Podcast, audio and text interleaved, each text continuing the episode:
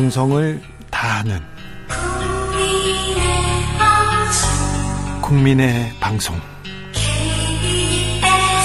KBS 주진우 라이브 그냥 그렇다고요. 정치 피로, 사건 사고로 인한 피로, 고달픈 일상에서 오는 피로. 오늘 시사하셨습니까? 경험해 보세요. 들은 날과 안 들은 날의 차이. 여러분의 피로를 날려줄 저녁 한 끼 시사. 추진우 라이브.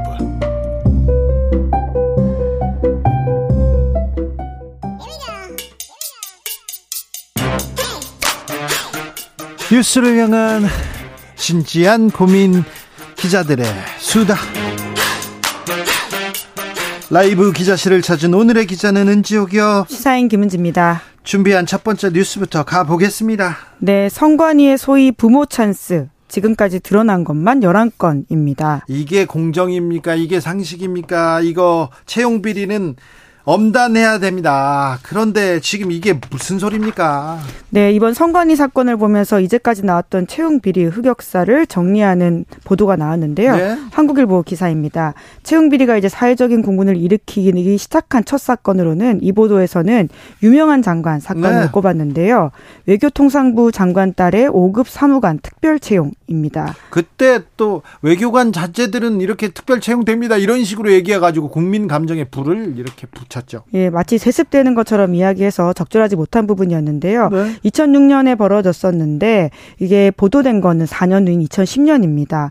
외교부에서 한 명을 선발하는 특채 공고를 냈는데 당시에 이제 유 장관의 딸이 당시는 차관이었었는데요. 여튼 장관의 딸이 외교 외국어 시험 증명서 유효 기간 만료로 1차 모집에서 탈락을 했거든요. 탈락했어요. 네, 그러자 외교부가 다른 지원자까지 모두 탈락시켜 버렸습니다.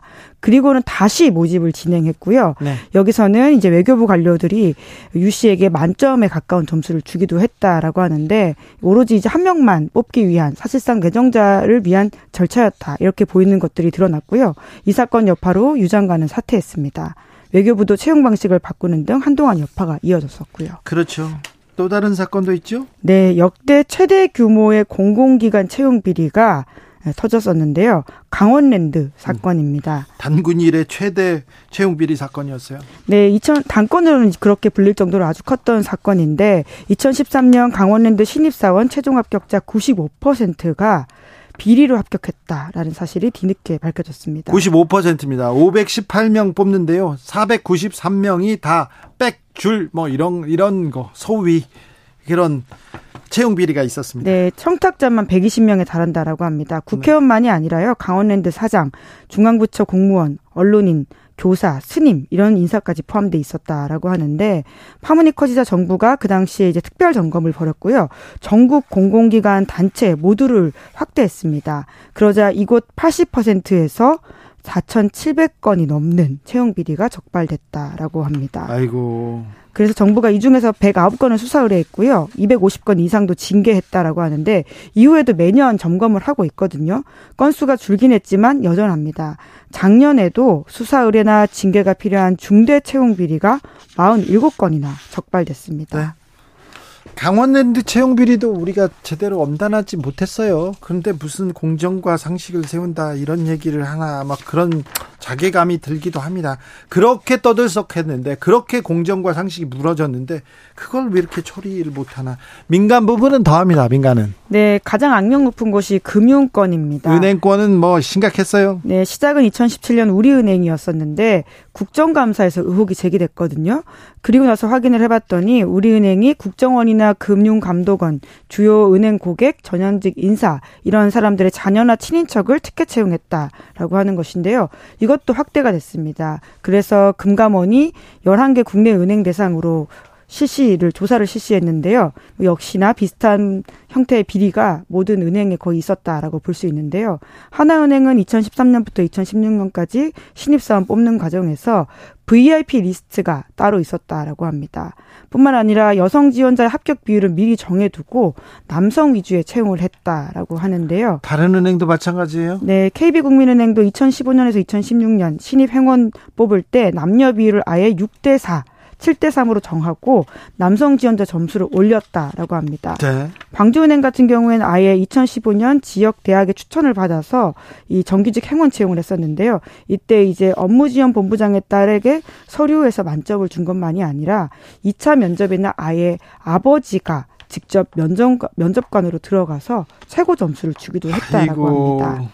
그리고 더 놀라운 사실은요. 이런 비리를 조사했던 금감원 역시 사내 변호사와 신입사원 채용에서 비리가 있었다는 사실이 뒤늦게 드러났는데 검사하는 사람이나 검수 받는 사람이나 모두 비슷한 상황이었다. 이렇게 밝혀졌죠.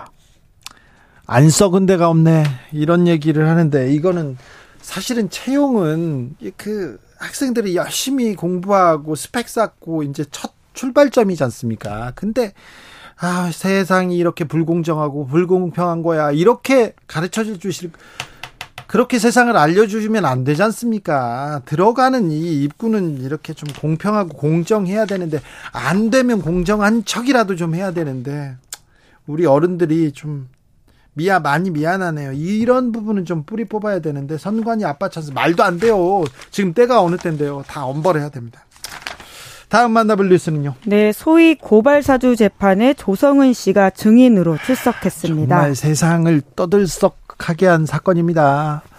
공무원이 정치에 개입하면 안 되잖아요. 검사가 정치에 개입하면 안 되잖아요. 근데 검사가 정치에 개입했습니다. 그런데 수사가 안 됩니다. 공수처는 뭐 하고 있는지 참 자, 아무튼 공익제보자 조성은 씨 재판 진행되고 있어요. 네, 이 사건은 수사가 진행돼서 기소가 된 건이긴 한데요. 이제 손준성 검사만 했다라는 비판을 사고 있죠. 그렇죠. 예, 지난주 금요일에 이 손준성 검사 재판에 손, 조성은 씨가 증인으로 나갔는데요. 거의 하루 종일 증인 출석해서 이제 증언을 했다라고 볼 수 있는데 당시에 이제 김웅 지금은 국민의힘 의원인데요. 김웅 후보가 이제 검사 최강욱, 출신 후보입니다. 그렇죠. 최강욱 더불어민주당 현재는 의원이지만 그 당시 후보였었는데 이 사람을 보낸다라는 식의 표현을 썼다라고 합니다. 그러니까 고발장 접수해서 그 사람이 당선되더라도 의원직 상실할 수 있게 하겠다라는 식의 이야기를 했다라고 하는 것인데요.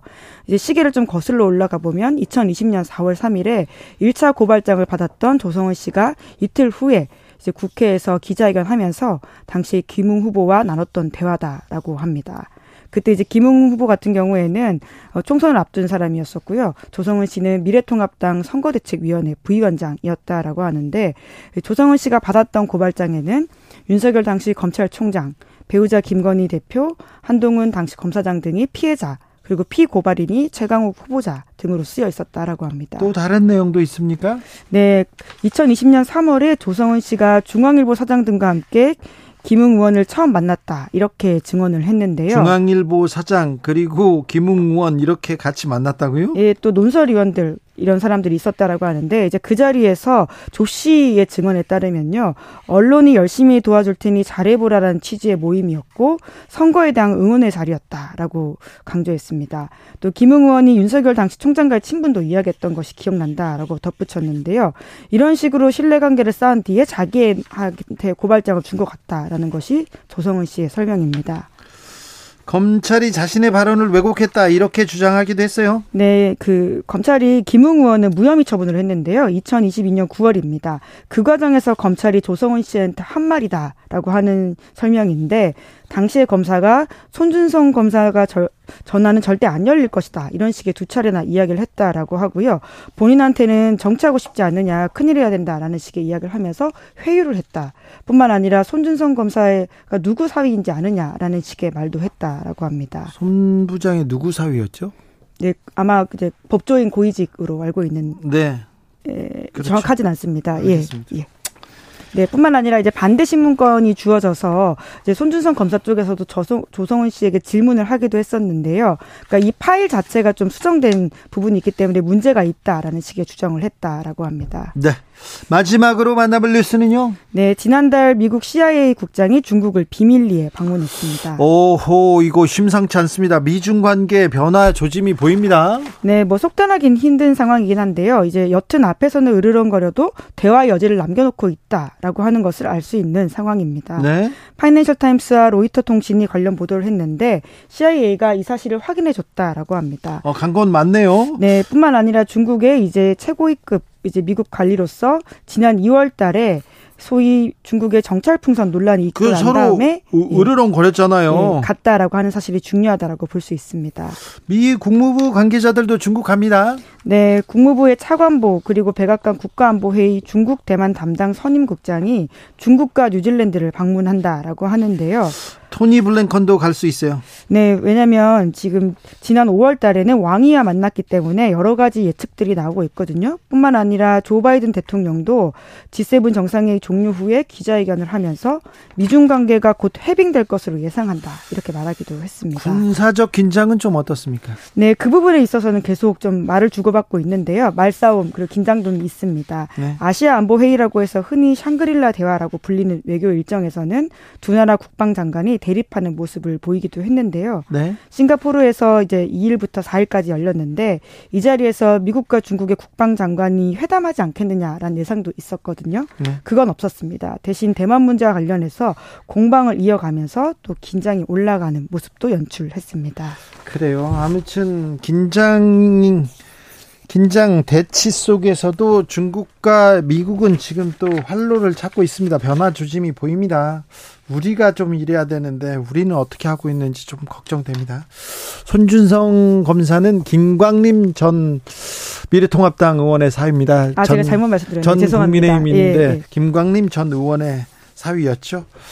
하, 그런데 저는 그 이 기소 아, 이 고발 사주 사건이 제대로 수사 안 한 것은 두고두고 검찰에 부담이 될 거라고 생각합니다. 검사가 정치에 개입했는데 잘못했는데 이거 처벌해야죠. 처벌하면 되는 건데 왜 검사의 잘못은 그냥 넘어가는 예, 건지. 물론 두 사람은 지금 무죄를 주장하고 있고요. 혐의가 없다라는 주장을 하고 있긴 합니다. 혐의가 없는데 문자를 그렇게 보면 혐의는 있는데 죄가 될지 안 될지는 모르겠습니다. 검사들이 제대로 수사했는지 몰라가지고요.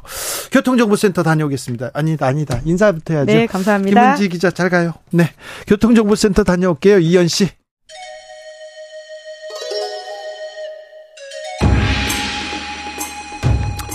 빛보다 빠르게 슉슉 바람보다 가볍게 슉슉 경제 공부는 술술 경제를 알아야 인생의 고수가 된다 경공술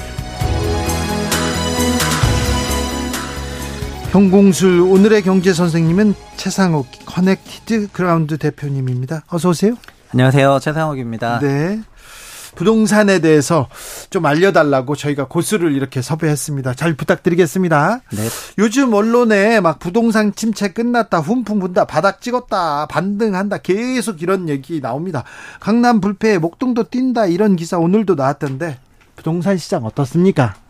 어, 그 22년을 기점으로 예. 주택 가격이 고점을 찍고 두 자릿수 하락을 했고요. 네. 그리고 올해 1월부터 실거래가가 반등을 하고 있기는 한데요. 네.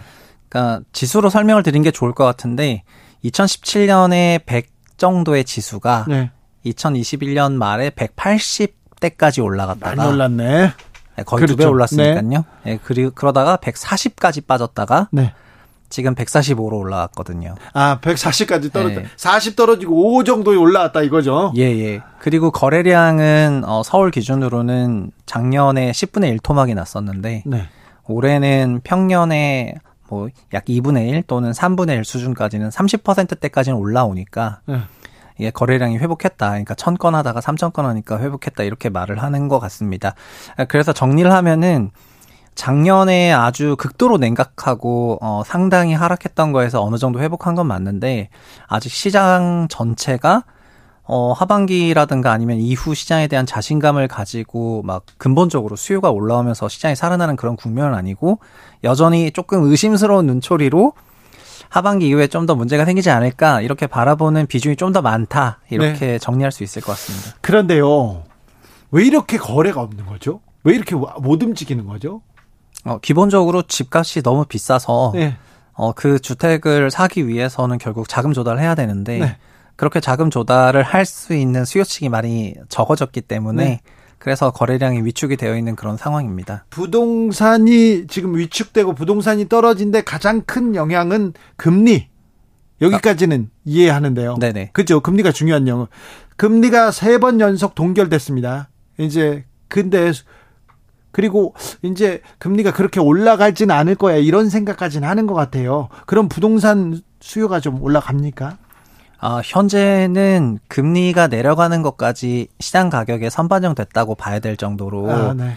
시장에서는 이해하고 있군요. 네, 금리 인하까지도 다 염두에 두고 있는 것 같습니다. 근데 드리고 싶은 얘기는 어, 지수 기준 180까지 갔을 때는 우리나라가 사실상 거의 제로화 금리였습니다. 네. 기준 금리는 0.5%까지 내려갔었고 어 그냥 10년짜리 채권 금리도 거의 1%대 초반까지 내려갔었기 때문에 현재는 기준금리 3.5고 미래 인하 가능성을 염두에 둔다 하더라도 종전 전고점을 가기 위해서는 거의 금리가 지금보다는 거의 뭐 200bp가 내려가야 된다는 네. 거기 때문에 그게 단기간에 되겠느냐를 봤을 때 그건 쉽지 아니라고 않죠. 생각하거든요. 네, 그거 쉽지 않죠. 그러니까는 어느 정도 그 낙폭이 큰 부분에서 일부 회복하는 거는 인정하다 하더라도 마치 요즘 일부 언론들을 보면은 뭐 전고점 뚫으러 가는 것처럼 네. 얘기를 하는 경우가 지금 안 사면 있어서 큰일 나. 빨리 사야 돼. 그렇게 지금 부추기고 있잖아요, 언론에서. 네네 그런 거시적인 환경은 아니라고 생각을 해요. 아, 그래요? 예, 예. 그, 어, 그 언론 기사, 그 경제 기사 보고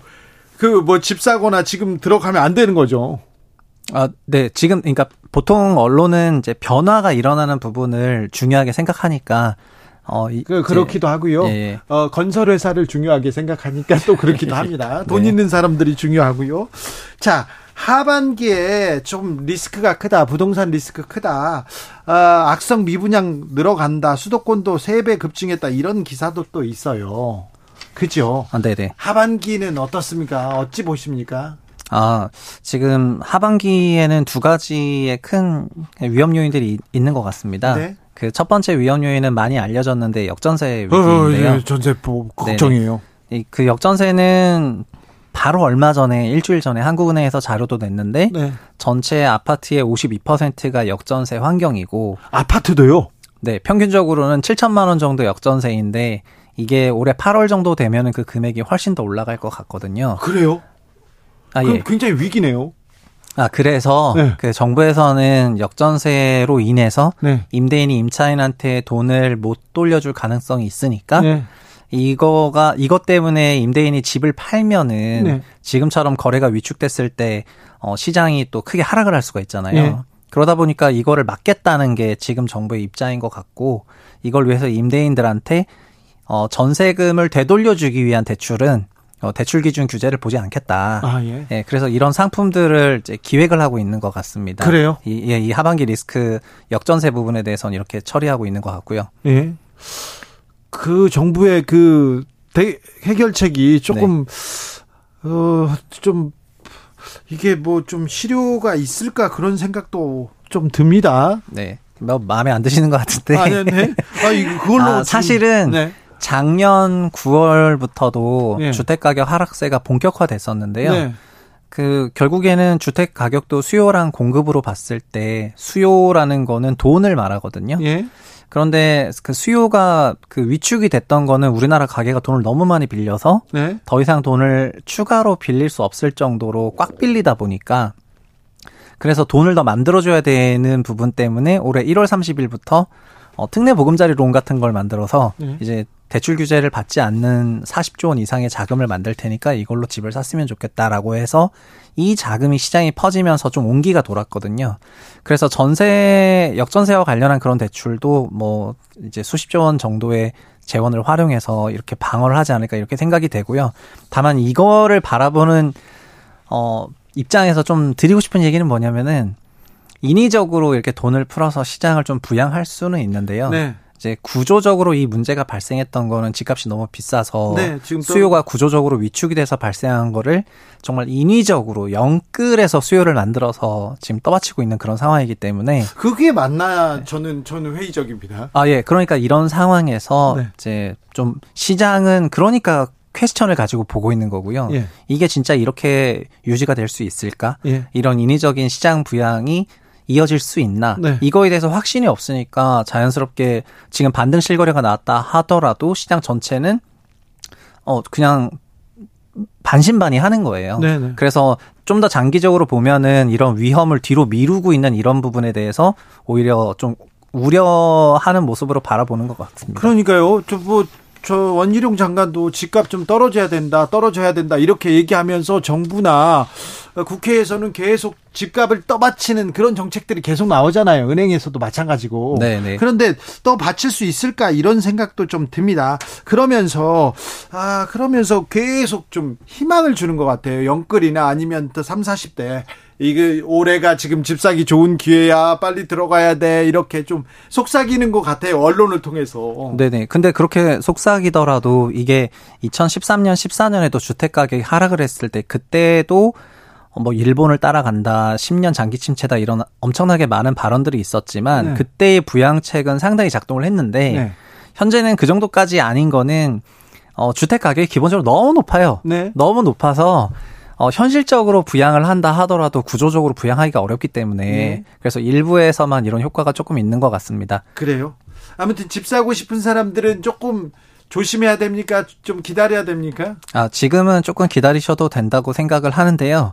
어, 아까 두 개의 위기가 있다고 얘기를 했는데 하나는 두, 예, 두 번째 거는 PF 위기거든요. 네. 그래서 PF 위기를 뭐 다 설명하는 데는 시간이 걸리겠지만 건설사들 그리고 조금 그 그 규모가 작은 은행들은 좀 긴장하고 있다면서요? 네, 맞습니다. 어, 사실은 이런 PF도 결국에는 어, 주택 가격이랑 땅값이 너무 올라갔을 때 그때 토지를 매입하고 높은 분양가를 받으면서 분양을 하려고 했었다가 네. 이 주택 가격 하락을 하니까 분양을 하지 못하고 그래서 사업이 길어지니까 이자를 내고 이런 과정에서 위기가 오는 건데 이것도 작년부터 생겼던 위기인데 이 부분에서도 열심히 어, 소위 돈으로 예. 이 위기를 어느 정도 봉합해서 가려고 하는 이런 상황이다 보니까 그래서 시장이 좀 자연 발생 적으로 어느 정도 자가 조정을 해야 되는 부분을 계속 인위적으로 뒤로 미추니까 네. 나중에 뒤에는 좀 좀 더 큰 그런 어, 문제가 다시 오지 않을까 이런 우려스러운 상황이죠. 그래서 지금의 어 소위 페이크 강세장이라고 저는 이름을 붙이고 싶은데 아, 페이크 강세장이다 네, 지금은 페이크 강세장의 좀 속지 말았으면 좋겠다 이렇게 네. 말씀드리고 싶습니다. 아직은 좀 속지 말고 아직은 기다려야 됩니다.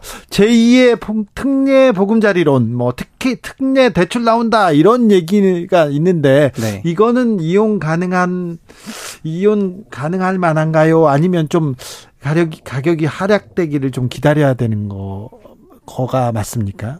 어, 현재는 그 낙폭과대 소위 고점에서 30% 이상 빠졌던 아파트들에 대해서 네. 어, 특례보금자리론을 활용하셔서 소위 뭐 9억 원 이하에서 6억 원 이하 이런 아파트를 구매하시는 실수요자들이 많았던 것이 어, 특례론의 최근에. 특징이었던 것 같습니다. 네. 네. 그래서 이런 게 반등 실 거래의 원인이 되기도 했었던 것 같고요. 예. 근데 다만 어, 고가 아파트 같은 경우에는 특례론이 되지 않는 점이 하나가 좀 있는 것 같고요. 네. 그리고 특례론이 벌써 소진이 4분의 3이나 되다 보니까 네. 올해 특례론을 계속 쓰겠다고 했는데 한도 초가 나올 것 같아서 하반기는 뭐 추가로 특례론을 만들어낼 수도 있거든요. 네. 그래서 이것도 반복되는 답변이지만 어, 특례론이라는 것조차도 우리나라 가게가 더 이상 돈을 빌릴 수가 없는데 추가로 대출을 해줄 수 있도록 만들어준 제도니까 예.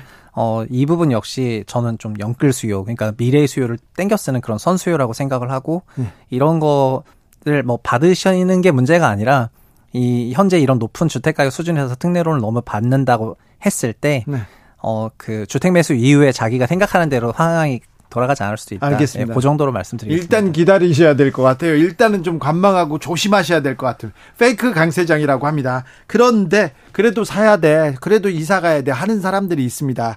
그때 월세 가격을 좀 살펴봐야 된다. 그렇게 얘기하셨는데 네. 이건 또 어떤 얘기입니까? 아, 그게 어, 주택 가격이라는 것도 네. 그 임대인 입장에서는 월세나 전세를 놔서 예. 임, 차 소득을 올릴 수가 있잖아요. 그렇죠. 월세 전세 따져봐야죠. 네, 그래서 사실 뭐 상가나 상업용 건물 같은 경우에는 월세가 얼마냐, 월세 수익률이 얼마냐 이걸로 건물 가치가 매겨지는 것처럼 네. 사실은 주택도 유사하게 매겨질 수가 있어요. 그래서 어좀 간단한 계산법 좀 알려주세요. 아 어, 저는 이거를 그 전세에다가, 그러니까 서울에는 이렇게 말씀드리고 싶은데요. 네. 서울의 평균 전세가율이 50% 정도가 되는데요. 네. 이 말은 주택 가격이 만약에 서울이니까 10억 원이라고 한다면 네. 전세는 5억 원 정도가 돼요. 그래요? 보통 5억 정도 됩니까? 네, 네. 현, 그러니까 현재 전세, 아니, 전세 두 배라는 거죠, 제 말은. 예. 그러니까 매매가가 전세가의 두 배 정도가 돼요. 서울의 네. 경우에는요. 예. 그리고 경기도 같은 경우에는 매매가가 전세 가격의 1.7배 정도가 돼요. 예. 전세가율이 62% 정도 되고요. 네. 그리고 인천은 65% 정도 되고 부산 대구가 조금 비슷하고 예. 그리고 지방 소도시로 가면 갈수록 전세가율이 상승을 해서 매매가가 전세가의 한 1.3배 정도 돼요. 그러니까 어, 어, 떤 얘기냐면 70% 80%까지 가는 네, 맞아요. 80%까지 가면은 전세가가. 1.25배가 되니까. 어, 그 소위 그래서 성장성이 높은 도시일수록 그 배수가 좀 높고 예. 1.3배에서 2배로 이렇게 올라오고 거꾸로 성장성이 좀 낮은 도시일수록 이렇게 배수가 낮아지게 되거든요. 네.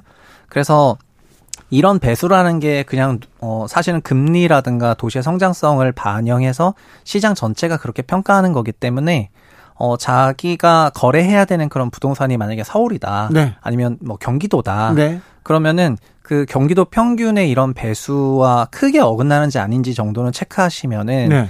어, 지금 좀 싸게 사는 건지 비싸게 사는 건지 어, 어느 정도 구분할 수 있다 생각을 하고요. 네. 그리고 중요한 거는 이 전세라는 거는 사실은 금리의 영향을 많이 받습니다. 그렇죠. 네. 집, 예. 뭐 지- 집에 들어가는 사람이 집주인한테 빌려주는 거 아니에요? 네. 그러니까 뭐 소위 3% 금리일 때는 뭐 4억 원이었는데 네. 2% 금리면은 6억 원이 될 수도 있거든요. 그렇죠. 네. 어차피 나가는 이자는 똑같기 때문에 네네. 그 얘기는 전세가 금리 영향으로 얼마든지 위아래로 튈 수가 있고 네. 그 얘기는 월 지출이 동일한데도 튈 수가 있다는 거고 매매가 역시 그거에 비례해서 또 튈 수가 있다는 거기 네. 때문에 어, 지난 2년과 작년과 올해의 경우에는 금리의 변화로 전세가가 굉장히 급변하는 거고 이것 따라서 매매가도 변하고 있는 부분이거든요. 네네. 그래서 근간은 결국에 그 월세가 얼마였는지가 네. 중요한 거예요. 네. 그래서 실제 월세 거래액은 보통 많이들 안 보십니다. 네. 지금 우리 단지의 월세 거래액이 어, 정말 2년 전이랑 비교해서 비슷한 얼마인지. 수준인지, 네. 네, 좀 내, 어, 월세 거래액이 얼마나 늘었는지 줄었는지, 그리고 하향 안정화가 되고 있으면 진짜 안정화됐는지 이걸 보시는 것이 어 진짜 그 임차 가치를 평가하는 기준이니까 네. 그게 됐는지 확인하신 다음에 어, 시장에서 적용하는 그런 거를 하시면 좋을 것 같습니다. 10억짜리 집이면 보통 5억 전세 이 정도 생각하면 된다. 서울에서는. 서울에서는요. 서울에서는. 예. 자, 그러면은 사- 자, 4억이면 4억이 1억이면 얼마 월세를 요새는 얼마나 받습니까? 어 서울은 그 전월세 전환율이 네. 지금 4.5%가 이러니 게 연에 450만 원 정도이고요. 예. 어, 그러니까 월에는 39만, 38만 원 정도를 한 받고 40만 있습니다. 원 정도 받네요. 그게 되게 예민한 숫자입니다. 40만 원 받으면 4.8%가 돼 버리고 예. 38만 원 받으면은 4.5%가 되니까 그 전월세 전환율 0.1%도 사실 되게 큰 숫자거든요. 그렇군요. 예, 그래서 근데 실질적으로는 뭐 35만 원 받냐, 40만 원 받냐, 45 이렇게 5단위로 끊는데 네. 그 전월세 전환율 통계가 공개가 되니까 그대로 정확하게 계산하셔 가지고 12개월로 나누자 하시면 좀 더 좋을 것 같습니다. 그래요. 아우 예. 머리 아프다. 이런 거 근데 좀 계산하셔야 돼요. 잘 따져보고 알아보셔야 됩니다. 자, 아, 우리 집이 전세가 얼마였지? 그것도 따- 따져보시고요. 그 옆에 월세가 얼마지? 이것도 좀 보셔야 된다고 합니다. 자, 근데요 집값 떨어져도 분양가는 계속 비싸다. 요즘 뭐 물가 인상에 건설 원자재 가격 계속 상승한다 이런 얘기 많이 나오잖아요. 네. 이것도 말이 안 되잖아요. 아, 그거는 이제 공급자 입장에서 공급 원가가 상승하는 거고요. 네. 어, 그리고 수요자 입장에서 공급 원가가 상승하는 거가 예. 우리가 무조건 그 돈을 다 낼 수 있다. 그건 아니거든요. 네. 예, 그래서 어, 수요와 공급이라는 게 우리가 그러니까 소위 안 팔리는 어, 차가 네. 원가가 1억이 들었다 한들 네. 그걸 1억 주고 살 수는 없는 거랑 똑같은 거라고 생각을 하고요. 예. 결국 어, 현재의 주택 가격이 어, 우리의 구매력 대비 너무 높은 수준이기 때문에 네. 그 수준에서 주택 수요가 이렇게 위축이 될 수밖에 없어서 네. 어, 이렇게 높아진 원가에서 주택을 그런 식으로 계속 공급하게 되면 더더욱 더 좀 미분양 리스크가 있다고 생각하는 게 좋을 것 같습니다. 네. 그러니까 원가가 공급 원가가 올라가니까 공급 가격이 시장 가격이 무조건 올라간다. 이것은 매우 공급자적인 생각인 것 같습니다. 알겠습니다. 속보 말씀드립니다. 이래경 더불어민주당 혁신위원장이 사의를 표명했습니다. 이래경 더불어민주당 혁신위원장 사의를 표명했습니다. 검찰은 백현동 특혜 개발업자 구속영장 청구했습니다. 이 얘기도 좀 해볼까요? 네. 괜찮습니까? 네. 안 돼. 아니요. 아니요. 자, 분양가 비싸고 자, 청약은 어떻습니까? 청약 해볼 만합니까, 올해? 네, 청약은 어 분양가 상한제 적용을 받는 청약은 원가로 공급하는 거니까 제일 싼 청약이어서 네. 청약에는 어, 뭐 최선의 관심을 가지시라고 말씀을 드리고 싶고요. 아, 청약이요? 예, 예. 그래도 청약 괜찮습니까? 네. 요새는 뭐 청약도 비싸다. 그래서 청약도 미분양 나오고 막 그러잖아요. 아, 예, 맞습니다. 그 네. 청약 관련 규제가 풀리면서 네. 그 분양가가 일제히 상승을 했는데 네. 그래서 뭐 무조건 모든 청약 다 받아다 이런 게 아니고요. 네. 결국에는 청약도 주변 시세와의 비교가 필요한 거잖아요. 예. 그리고 주변 시세 비교 필요 없이 어, 3기 신도시 공급하는 청약이나 분양가 상한제 적용받는 이런 청약지인지 여부를 체크하셔가지고 분양가 상한제 이거 적용되는지 안 네, 되는지 네. 거기부터 신경 네, 써서 기본적으로 분양가 상한제가 적용되는 청약지역 같은 경우에는 네.